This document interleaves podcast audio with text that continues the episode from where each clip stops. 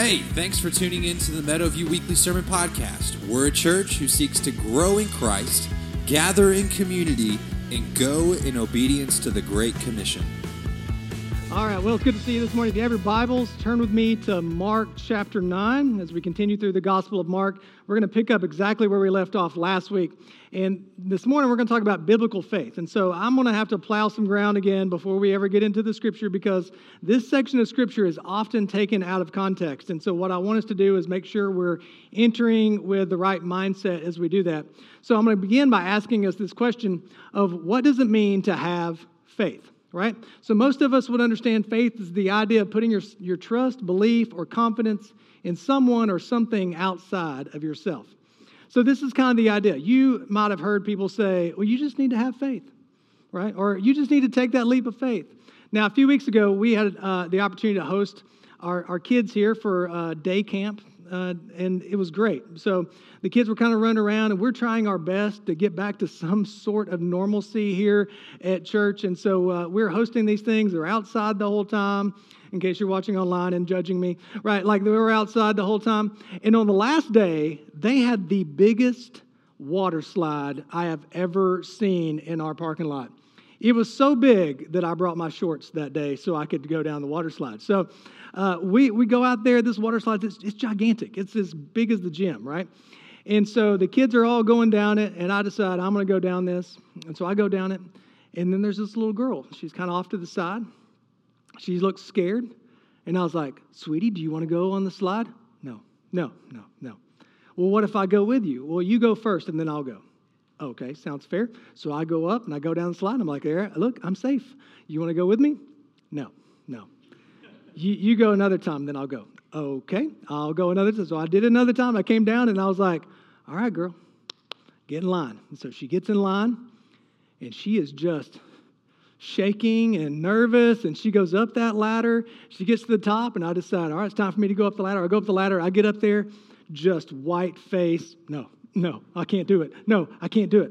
Well, you have to. We're up here, right? Like, there's there's no going back. We got to go. No, no, I can't. No, no, you can't make me. No, you can't. Not. About that time, all these boys are coming up the ladder. Well, you got some little little boys coming up the ladder. The the blow-up slides are beginning to kind of, you know, wane a little bit. And I was like, look, we got to go, okay? I'm trying to be pastory, and I'm trying to be nice. I'm trying to, like, shepherd her, right? Like, oh, God loves you. You know, and I was like, and I'll love you more if you go down. And so I, I get to this point, and I was like, you got to just, you know, just cross your arms. And I just pushed her. I was just like, all right, well, that did it. You know, and then I went down the slide. I get down. She is so mad. And I was like, are you going to tell your parents that the pastor pushed you down the slide? I am.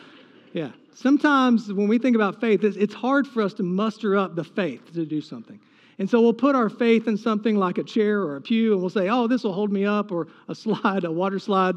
You know, we'll, we'll try to we'll try to do that. But there's a difference between that, that kind of belief and then biblical faith that we're going to talk about this morning. So when we get to this idea of biblical faith, we, we look at Hebrews, right? So we have Hebrews eleven one. Now, faith is the assurance of things hoped for and the conviction of things not seen. So what we can take from this biblical understanding of what faith is, is that faith is only as powerful as its object. It's only as powerful as its object. So how can you really have assurance in anything that is subject to the fall of man? I mean, if you think about it, when the fall of man, when sin entered the world, everything became corrupted. Everything begins to corrode. Everything begins to wane. Everything begins to age. Everything begins to die, right? So how can you really have assurance in anything that's subject to the fall of man that could that could fail? So when we talk about biblical faith, we're doing it, we're putting our faith outwardly, not inwardly. Biblical faith is outward, not inward. And so sometimes you'll hear people, as we get into the Scripture, and this Scripture often gets taken out of context, they're like, well, you just need to have more faith. You just need to, you need to put forth, and, and what happens is you begin to put faith in yourself. But biblical faith is fixed upon God, Father, Son, and Spirit, not in self. And so sometimes we'll take Scripture out of context and we'll say, oh, you just need to have more faith. And when we say that, we're saying, I need to put more faith in myself. I need to be a better person. I need to try harder. But faith is not in ourselves. It's in God, biblical faith. That's why Hebrews eleven six, this This chapter on faith says, and without faith, it is impossible to please him, for whoever would draw near to God must believe that he exists and that he rewards those who seek him. So this faith is a must, because without faith, it's impossible to please him. And why is it impossible to please him? Because without faith, you're not in Christ. Ephesians two, eight through nine says, for by, by grace you have been saved, what? Through faith. And this is not your own doing. It is a gift of God, not a result of works, so that no one can boast. So when you get to this idea of faith, it's not about how good you are. It's not about how much faith you have in yourself. It's actually, it's a gift from God. Biblical faith is a gift of God, and without it, it's impossible to please him, because without it, you can't be in Christ. So by grace through faith. As Paul continues in Ephesians chapter two, he says this in verse twelve, remember that you were once at one time separated from Christ, alienated from the commonwealth of Israel, and strangers to the covenants of promise, having no hope and without God in the world. So there's this idea that without faith, you are separated from God. Without faith, you're alienated from the commonwealth. Without faith, you're strangers to the covenant of promise. Without faith, you're outside of Christ. And you need faith in order to have salvation.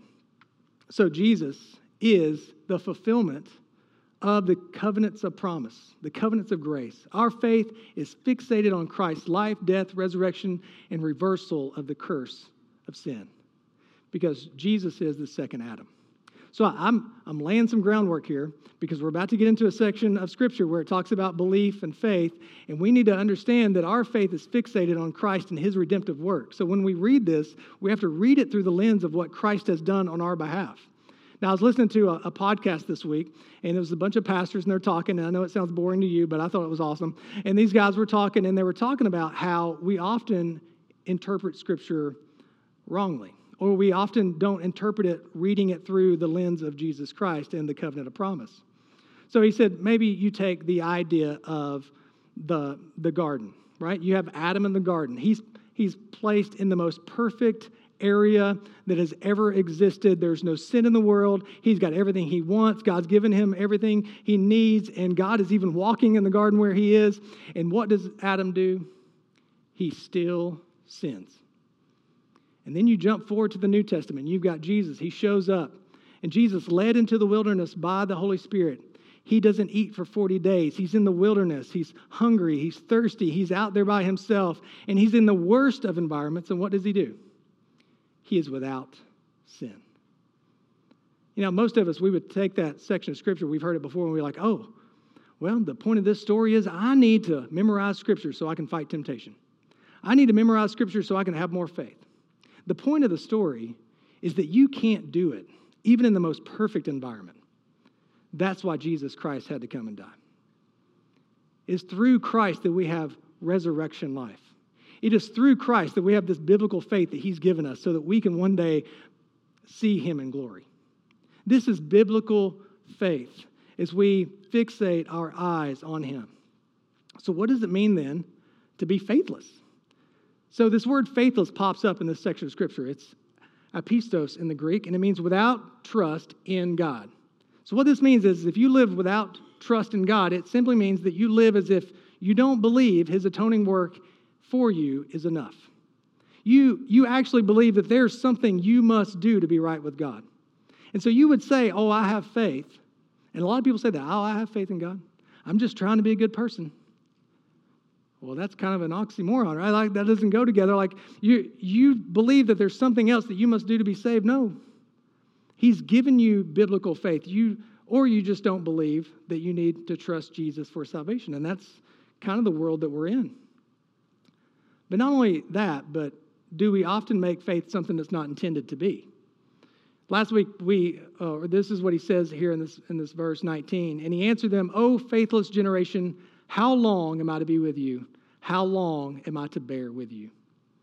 Who's Jesus talking to here? This is so interesting because Jesus is coming down off the Mount of Transfiguration. He's with Peter, James, and John, and he's catching up with his other disciples. There's a crowd that's gathered. There's scribes there, and they're all arguing, and this is who he's talking to. And the scribes, oh, they believe in God. The crowds, they believe Jesus and his ability to heal because that's why they're, they're gathered. The disciples believe in Jesus, and they believe he's the Christ because they've already said that earlier in the, in the book. But they're all called faithless. Why is that? Well, let's read this real quick. And when he came down, the disciples, to the disciples, they saw a great crowd around them, the scribes arguing with them. And immediately all the crowd, when they saw him, were greatly amazed and ran up to him and greeted him. This is who this is addressing. Now, when we read Mark and read this story in Mark's gospel, we need to do so by contextually understanding the scripture, not topically understanding the scripture. What happens is we, we take sections of scripture and we begin to look at it topically. Oh, well, what am I trying to learn here? And if we take scripture from a topical approach rather than a contextual approach, we are taking one idea and formulating our opinion on that subject based on our cultural, personal, and ideological interpretation of scripture. I know that's deep, but this is what we do. We take what we believe, what we are, you know, inclined to believe about a certain subject, and then we read that section and we go, okay, that's what I should believe about that. Rather than reading it through the contextual process of this is about the redemptive work of Jesus Christ on our behalf, that we need faith. We need it, and we need it given to us through him. This is when we often put ourselves in the scriptures. You see, when we read scripture, we read it with the understanding that the redemptive work of Christ is central, and then personal biblical application is gleaned from it. So, what is God trying to teach us through this? As we left off last week, and a cloud overshadowed them, and a voice came out of the cloud, "This is my beloved son." And this is what God says. Listen to him. Those are important words. Because if you want to know the will of God and his beloved son, then you have to listen to him and read his word. And if you want to follow the will of God and live by faith in his beloved son, then you apply what his word says. Faith. Biblical faith. Listen to him. So, what I want us to do is not read this through a hyper-faith viewpoint. And what I say by hyper-faith is that there's this idea that uh, it's spoken word faith that's going around. That if you just have enough faith and you will speak it, it will happen. And this is this is distorted, and this is not biblical, and it takes scripture out of context. And so a lot of times when we read scriptures like we're about to read, it's taken out of context, and people read it as, well, I just need to have more faith. And what that leads to is a distorted view of health, wealth, and prosperity. A name it and claim it, or your best life now. This would be people kind of like, and I'm just going to go ahead and say it just so you know, Joel Osteen, Joyce Myers, Kenneth Copeland. People like this that teach something that sounds really good and really attractive. Bethel Church. Now, I'm just going to go ahead and tell you just some housekeeping as, a, as your pastor. Chip and I have talked, and we've removed Bethel music from our Sunday morning worship. And the reason we've done that is because there's some discrepancies in what they say their theology is and what ours is. There's some differences there. And we're not trying to be contemporary. We're not trying to be traditional. We're not trying to be blended. We're trying to be Christ-exalting. That's our whole purpose in coming in here, is to be fixated on Christ, to have biblical faith. And I hope that you can worship in that way, that we can we can grow as a church, fixating our eyes on Jesus Christ. So one final clarification before we read the scripture. Reading scripture through a Christ-centered theology puts the emphasis on Christ's redemptive work. However, reading scripture through a hyper-faith theology puts the emphasis on your faith and your abilities. And that's just not right. So can I pray for us before we jump into scripture? Father, I thank you so much for your word. It is rich, and it is alive, and it is sharper than a double-edged sword, and it cuts through all the way to our soul. It convicts us of sin. It leads us into a right relationship with you, and it reveals to us the work of your son, Jesus Christ, on our behalf, because without him, we are hopeless, we are faithless, and we have no future. So, Father, I pray for us this morning as a church that we would fix our eyes on you, that we would be fixated on you, that you would give us the biblical faith needed to live out the life that you've called us to live, and that we would be your witnesses in all the world. In Christ's name, amen. what we need to do is we need to maintain a biblical faith because it's being warred against. Maintain a biblical faith in a sinful and demonic world. So if you're there with me, let's read Mark chapter nine, fourteen through twenty-two. And when they came to the disciples, they saw a great crowd around them, the scribes arguing with them. And immediately all the crowd, when they saw him, were greatly amazed and ran up to him and greeted him. So the scribes are there arguing with the disciples, probably because of what we're about to find out. And he asked them, "What are you arguing about with them?" And someone, and someone from the crowd answered him, "Teacher, I brought my son to you, for he has a spirit that makes him mute. And whenever it seizes him, it throws him down, and he foams and he grinds his teeth and becomes rigid. So I asked your disciples to cast it out, and they were not able." And he answered them, "Oh," there's that word, "faithless generation, how long am I to be with you? And how long am I to bear with you? Bring him to me." And they brought the boy to him. And when the spirit saw him, immediately it convulsed the boy, and he fell on the ground, and he rolled about, foaming at the mouth. And Jesus asked his father, "How long has this been happening to him?" And he said, "From childhood. And it has often cast him into the fire and into the water to destroy him." So this is the context. And what we see here, first of all, is that if we're going to maintain a biblical faith, we need to recognize that there are spiritual realities at war with us. It's not just all a physical thing. There are actually demonic oppression and warfare that's happening. Number one, we see that demons are real beings and demonic activity is real. The thing with us is we like to kind of write things off. Oh, you know, they're just sick, or this is what they need. They need some more medication, or they, you know, and I'm not saying, any, I'm not downplaying any of that, but we typically just ignore the spiritual and and focus on the physical. And, and we do those things, and, and we don't realize that there's spiritual realities at war with us because demons desire to inflict pain and death. Now, when Jesus shows up, he's the light of the world, and he's entering into a, a very dark world, and the demons are putting on a show. I mean, they're everywhere, and you you see him casting out demons. These things are happening, and you're like, well, well, where are they today? Well, it might just be the fact that we're like, oh, that person's just crazy, right? you know, that person, that's just a crazy person. Well, what if demonic warfare is real today? What if there really is an enemy that's coming to attack? This is what Peter would say in five eight. "Be sober-minded, be watchful. Your adversary, the devil, prowls around like a roaring lion, seeking someone to devour." Now, a lion, if you ever watch uh, National Geographic or anything like that, the lion usually picks off the ones that are trailing behind, either a, a baby or or an infant uh, animal or or a sickly animal, and so it picks them off because they're they're they're easy prey. Now, be sober-minded. Be watchful, because there is an adversary that's looking for you to be in a weak area of your life spiritually. If you're allowing yourself to engage in things that are leading you away from listening to the Lord, following Jesus Christ, then, then realize you're probably setting yourself up to be attacked. John ten ten, "The thief comes only to steal and kill and destroy. I have come that you may have life and have it to the full." Jesus says, look, I want you to understand there's a real adversary out there, and his only um, purpose is to steal, to kill, and destroy you, to take from you. But I've come that you'd have life, to live your life through me. Third thing we see is demons are capable of inflicting physical suffering. This boy had symptoms resembling epilepsy.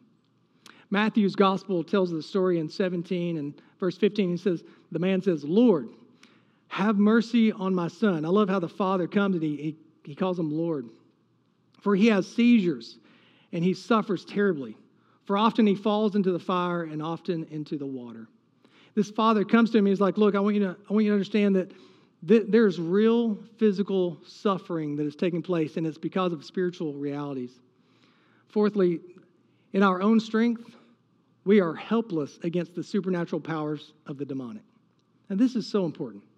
This is why Paul would say in Ephesians chapter six, eleven through thirteen, "Put on the whole armor of God that you may be able to stand against the schemes of the devil." It, did it say, uh, try to be a better person so that you can stand against the schemes of the devil? No, it said, you can't do it. You need to put on the full armor of God.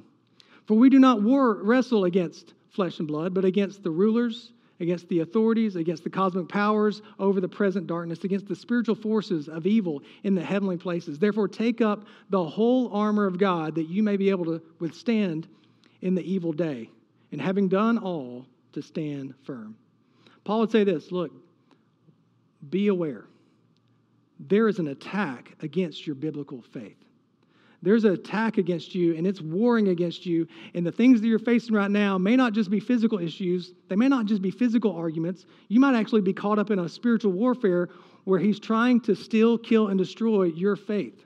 So put on the whole armor of God, because in our own strength, we are helpless against the supernatural powers of the demonic. First Corinthians ten, twelve through thirteen, therefore let anyone who thinks that he stands take heed lest he fall.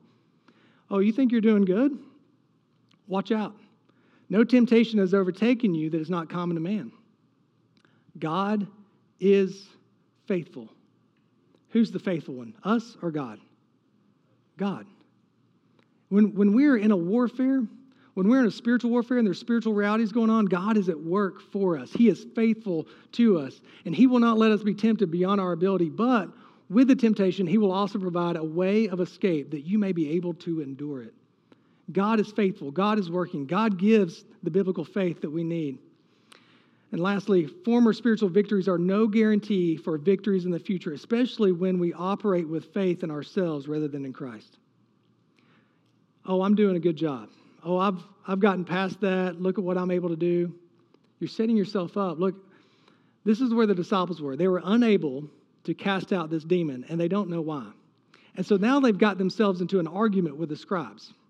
Because back in Mark chapter six, seven through thirteen, this is what happened. And he called the twelve and began to send them out two by two and gave them authority over the unclean spirits. So Jesus has given the disciples authority over the unclean spirits. And now they've reached a point where they can't cast out an unclean spirit. And they're having an argument that's going on. Let's keep reading. He charged them to take nothing for their journey except a staff. No bread, no bag, no money in their belts, but to wear sandals and not put on two tunics. And he said to them, whenever you enter a house, stay there until you depart from there. And if any place will not receive you and they will not listen to you, when you leave, shake off the dust that is on your feet as a testimony against them. So they went out and proclaimed that people should repent. And they cast out many demons and anointed with oil many who were sick and healed them. So these disciples, they... They've been out on this mission field. They've been out doing what God's called them to do. They've been given authority by God, and now they're stuck in a situation where they can't cast out this demon. Is it the fact that they were unaware of the spiritual realities that they were really fighting against? Were they trying to do it in their own faith, in their own abilities? We need to maintain a biblical faith when faithlessness and unbelief creep in. Be aware that there's a demonic warfare out there, but also be aware that there's times of faithlessness and unbelief and doubt. I, I, don't, I don't know, but I would venture to say that every single one of us in here who have walked with the Lord for some period of time have faced moments of doubt. We've had low times and high times in our biblical faith. We've had times where we, we begin to question God. Oh, why, why is this happening? What is going on? Have I not been faithful? Have I not done a good job? Have I not been doing what I thought I was supposed to be doing? And so we begin to wrestle with bouts of faithlessness and unbelief, and they begin to creep in. So we need to maintain our biblical faith. So let's keep reading Mark chapter nine, verse twenty-two. But if you can do anything, I love that. Hey, Jesus, I know your disciples are failing here, but, but if you can do anything, have compassion on us and help us. And Jesus said to him, if you can. All things are possible for the one who believes. Immediately the father of the child cried out and said, I believe, help my unbelief. And when Jesus saw that a crowd came running together, he rebuked the unclean spirit, saying to it, you mute and deaf spirit, I command you, come out of him and never enter him again. And after crying out and convulsing him terribly, it came out, and the boy was like a corpse, so that most of them said, is he dead? What an interesting thing that happens here, where this father says, I believe, but help my unbelief. Oh, I believe. I, I've made that, I've made that statement of faith, but I'm struggling to walk and maintain my faith. And I need your help in order to maintain my biblical faith. Church, let me tell you, that is that is the Christian walk. The Christian walk is to make a declaration of faith, but then to come to him daily and say, but I'm struggling. and I'm in desperate need of you. I need you to help my unbelief. The power of God in our life isn't dependent upon our measure of faith. It's dependent upon the object and source of our faith. You can see faith, even the size of a mustard seed, right? It's not a matter of the amount of faith. It's the matter of your dependence and the object of your faith. And faith is a gift of God. This is why I've said, and I'll say it again, in Ephesians two, for by grace you have been saved through faith. What is the gift of God? It's the gift of God. Faith is the gift of God. If it wasn't for the faith that God gave you, you wouldn't be able to, to have the faith to maintain you. Hebrews twelve two, looking to Jesus, the founder and the perfecter of our faith. He's the founder. He started the faith. He gave you the faith, and now he's perfecting the faith in you. There are going to be times of doubt, times of struggles, times of unbelief, times of uncertainty, but he is working in you as you fix your eyes upon him. The good news, I love this. The good news of the gospel is that God does for us what we cannot do for ourselves. We can't be good enough. We can't save ourselves. We can't follow the law perfectly. We could be put like Adam in the most perfect environment and we would still sin. But Christ came that we could have life and have it everlasting. Christ came and he lived the perfect life that we can't live so that so that we could have life with him. He died the death that we should have died, and he rose again, defeating death so that we can live with him forever. He does for us what we are incapable of doing for ourselves. So our faith is not in ourselves. Our faith is in him. Not only does God provide salvation, but he also provides the faith needed to believe in him for salvation. What a remarkable gift. Not only am I going to give my son for you, I'm going to give you the faith you need to believe in my son so that it can sustain you. That's biblical faith, even in times of difficulty. Let's keep reading. Maintain a biblical faith in dependence and prayer. This is how the story kind of ends here. Verses twenty-seven through twenty-nine. But Jesus took him by the hand and lift him, lifted him up, and he arose. And when he had entered the house, the disciples asked him privately, why could we not cast it out? And he said to them, this kind cannot be driven out by anything but prayer. What an interesting remark is, is Jesus saying, well, you just, you just need to have more faith, guys. No, he's not really saying that. He's saying, he's saying your object of faith was not in me. And the reason is because you weren't in prayer. The thing about prayer is prayer shows us that we're dependent. You see, often overconfident self-sufficiency might be a worldly advantage, but it is a severe disadvantage to our spiritual lives. When we begin to think that we're good enough, we begin moving away from fixating our eyes on Christ and we begin to look at ourselves. How do we know if our spiritual overconfident, if we're spiritually overconfident and self-sufficient? Prayer. What's your prayer life? Prayer is a direct indication of our dependence on Christ. When, when do you pray most? When you're dependent upon God to do something. Am I right? Sometimes we do the routine prayers. We're all, we're all, you know, rub-a-dub-dub, thanks for the grub. Y'all don't say that one? Okay. Well, I guess we're just sinners in my house. So, you know, no, sometimes we do the routine prayers, but when you really are dependent upon God, what happens? You cry out. And you know what's awful about that? Is usually that's the last resort. It's when I just can't do it. I've tried everything. I guess I'll pray. When really it's, it just shows us our dependence. If our, li- if our life lacks prayer, it displays a lack of dependence. If we're not going to him and praying, then we're showing him that, oh, I think I've got it. I think I'm good. James would talk about prayer, and I'm, I'm, I'm kind of wrapping this up. James chapter five, thirteen through eighteen. If anyone among you is suffering, let him pray. Is anyone cheerful? Let him sing song, sing praise. Is anyone among you sick? Let him call on the elders of the church and let them pray over him, anointing him with oil in the name of the Lord. And the prayer of faith will save the one who is sick, and the Lord will raise him up. And if he has committed sins, he will be forgiven. Therefore, confess your sins to one another and pray for one another that you may be healed. The prayer of a righteous person has great power as it is working. Elijah was a man with a nature like ours, and he prayed fervently that it might not rain. And for three years, six months, it did not rain on the earth. Then he prayed again, and heaven gave rain, and the earth bore its fruit. There's a lot happening here, okay? We look at this writing for James, and James talking, he's talking about the church. He's talking to, he's writing to them, and he's like, look, if you're suffering because of sin, if you're suffering because you you're doubting, if you're suffering because you're you're you're struggling to maintain a biblical faith, you should pray. If you're cheerful, then sing sing praise. If any one of you is sick, let him call on the elders of the church. Let them pray. The prayer of faith will save those who are sick. And he goes on and says, you should confess your sin to one, one to another. This has to do with sickness due to sin. If you're not dependent upon God, it, it'll be reflected in the way that you pray. And not only that, if your life lacks corporate prayer, it displays a lack of humble dependence upon God's word and his will. It's not that we just pray alone in our closet. We do that. But God has designed the church in such a way that it is a body, and we we lean into one another, and we cry out to God for one another.